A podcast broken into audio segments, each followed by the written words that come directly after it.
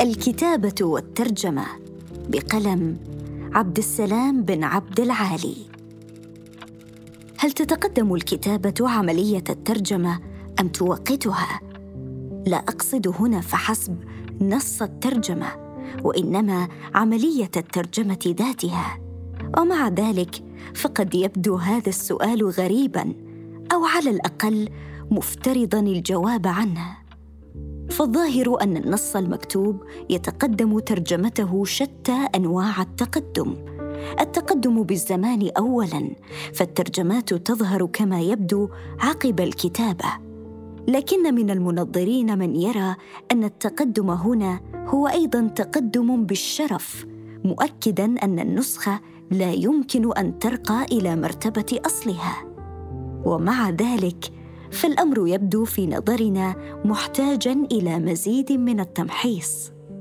سعيا وراء هذا التمحيص سأنطلق من فرضية أتمنى أن تجد تبريرها في نهاية هذا المقال. ترى أن التعددية اللغوية ليست امرا عرضيا ولا بالأمر السطحي ولا هي تخص فئة اجتماعية دون أخرى. وإنما هي سمة الكتابة بما هي كذلك. فلا محيد للكاتب من أن يغرق في لغات متعددة علما بأن اللغة بابلية في جوهرها. إلا أن ما ينبغي التأكيد عليه هنا هو أن التعددية لا تعني كون الكاتب يجد نفسه أمام كثرة من اللغات وإنما أن اللغات تتشابك عنده في عمليات ترجمة. وعندما تدخل اللغات في عمليات ترجمه فإن تعددها ينتعش ولا تعود اللغة تقتصر على الاختلاف مع غيرها من اللغات وإنما تسعى لأن تخالف ذاتها. هذه الازدواجية تجعل الكاتب في وضعية ترجمة لا تتوقف. ذلك لأن هناك عملية ترجمة دائمة بين اللغتين وحوارا خفيا لا يمكننا فهمه ولا تبينه. وهذا يعني كما يقول عين الخطيب أن الازدواجية اللغوية أن تعدد اللغات ليس مجرد علائق خارجية بين لغة وأخرى بين اللغة المصدر والهدف على حد قول اللسانيين. وإنما هي عناصر تدخل ضمن النسيج البنيوي لكل فعل كتابة لكل غزو للمجهول تعبر عنه الكلمات. في كل كلمة وفي كل اسم أو لقب ترتسم دوما كلمات أخرى كتابتها الضيفة. في كل كلمة كلمات أخرى. في كل لغة لغات أخرى. فليس إنسان التعددية ذاك الذي يتكلم عدة لغات وإنما ذلك الكائن السندبادي الذي يوجد بين لغات وبين ثقافات إلا أن ما ينبغي التأكيد عليه هو أن هذا التعدد ليس تساكنا بين عدة أشكال للأحادية اللغوية. كتب جي دولوز إن علينا أن نكون مزدوجي اللغة حتى داخل لغة بذاتها. علينا أن نحوز لغة أقلية داخل لغتنا نفسها بالذات.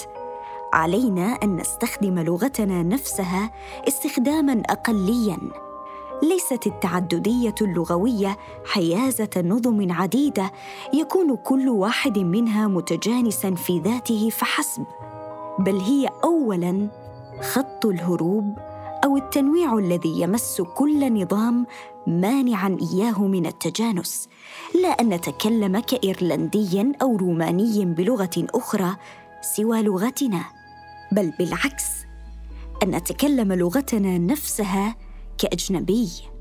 في هذا السياق يورد دلوز قولة بروست إن المؤلفات الرائعة تبدو وكأنها كتبت بلغة أجنبية. نعلم أن جاك دريدا يدخل تحويرا على عبارة بروست هذه فيقول إننا لا نكتب قط لا بلغتنا ولا بلغة أجنبية. الكتابة إذن استبدال للغة فكما لو أنها تتم بلغة ثالثة. وهكذا نكون غرباء حتى عندما نكتب بلغتنا. الكتابة قران بين لغات وحركة تنقل لا تكل. والأهم أن هذا التنقل وهذا الخروج يتمان حتى داخل اللغة الواحدة. وربما من أجل ذلك فإن كثيرا من الكتاب لا يرون في الابتعاد عن اللغة الأم ابتعادا عن الذات بالضرورة. فالكتابة عندهم تجاوز للذات حتى إن اقتضى الأمر أخذ مسافة مع اللغة الأم. فباستطاعة الكاتب أن يختار اللغة البعيدة اللغة الأجنبية كي يقترب من ذاته. الكاتب إذن ابن اللغة ليس ابن ما ندعوه اللغة الأم فحسب وإنما هو ابن للغة التي يكتب بها. يتساءل عبد الفتاح كليطو في أتكلم جميع اللغات لكن بالعربية. هل يأخذ الذين يكتبون بغير اللغة العربية مسافة فعلية مع هذه اللغة؟ فيجيب المفارقة أن بعض من يكتبون باللغة الأجنبية يكونون تحت تأثير اللغة العربية أكثر من أولئك الذين يستعملون العربية. قد يقال لا معنى لما نقوله هنا عن الابتعاد والاقتراب إلا إذا افترضنا أن اختيار اللغة التي نكتب بها شيء متاح. فهل يختار المرء اللغة التي يكتب بها؟ ذلك أن اختياره ما أن يقع على لغة حتى يتبين أخرى مضمرة في ثناياها. فلو أنه كتب باللغة العربية سرعان ما يجد نفسه مستعملا لغة أجنبية. بهذا المعنى فحتى الذين يكتبون باللغة العربية هم مزدوجو اللسان. ليس فحسب لأنهم يتمكنون من اللغة الأجنبية إن قليلا أو كثيرا ولأن بعض تعابير هاته اللغة ولويناتها تتسرب إلى نصوصهم. وانما خصوصا لأن نماذجهم الأدبية هي نماذج أجنبية في جزء منها. في هذا السياق يذهب كليطو في حديثه عن أحد الكتاب المغاربة الذين لا يكتبون إلا بالفرنسية وهو أحمد الصفريوي إلى أن الازدواجيه سرعان ما تتسرب إلى كتابات هذا الكاتب الذي ينعت بالفرنكفوني. يتساءل كليطو هل يكتب الكاتب المغربي بلغة واحدة؟ فيجيب لا أعتقد حتى ولو كان النص يقدم نفسه كليا بالفرنسية أو بالعربية بل إن كيليتو يذهب في تحليله لصندوق العجب للكاتب نفسه حتى القول إن الصفريوي يكتب بلسانين ومن غير الصواب القول إنه من كتاب اللغة الفرنسية كما من غير الصواب الجزم دون تحفظ بأن الصفريوي يتوجه نحو قارئ فرنسي أو ناطق بالفرنسية. في هذا الإطار كتب عبد الكبير الخطيبي إن كل لغة هي بمعنى ما لغة أجنبية عن نفسها عن إطارها القومي لأن الأدب ينغرس في شجرة أنساب نصية وهي نفسها شجرة أسطورية. لا يمكن للكاتب أن يكون سوى غريب محترف سوى كائن سندبادي. كما كتب فسواء أكانت الازدواجيه اللغوية تعاش بطريقة مخصبة وفعالة. أم كانت مصدر اضطراب وخلط فإنها تمكن الكاتب من كشف آخر. إذ إنه سرعان ما يتبين أن هذه اللغة الأجنبية ليست لغة الأم ولا لغة الأب وأنها بوصفها تجربة كتابة لغة الهو المجهول لغة لا تستمد أصلها من شخص بعينه فهل هي لغة لا شخصية؟ نعم وبمعنى المزدوج فمن جهة إن اللغة ليست ملكا لأحد. ومن ناحية أخرى فإنها تفقد قناعها كملك جماعة أو بلد مهيمن للثروات الرمزية التي تتبادلها. إن هذا الطابع اللا شخصي هو يوتوبيا الكاتب ومنفاه. ينبهنا الخطيبي أن مفهوم ما لا يقبل الترجمة لا يحيل فحسب على ما يحول دون الانتقال من لغة لأخرى وإنما هو قوة باطنية تعمل داخل كل كتابة أي أنه ازدواجية فعلية لا تعني هنا فحسب ما يشكل عائقا لنقل لغة إلى أخرى إلى لغات أخرى. وإنما هي تعني القوة الباطنية التي تسكن كل كتابة أي تلك الازدواجية الفعلية بين الصوت والمكتوب. أقصد تلك الازدواجية اللغوية الهيكلية التي ينطوي عليها كل لسان وأعني تلك الحركة المتناهية بين الكلام والكتابة. ذلك أن اللغة الأم تعمل عملها في اللغة الأجنبية. تتم بين اللغتين عملية ترجمة دائمة ويدور بينهما حوار خفي يتعذر كشفه وتبيانه.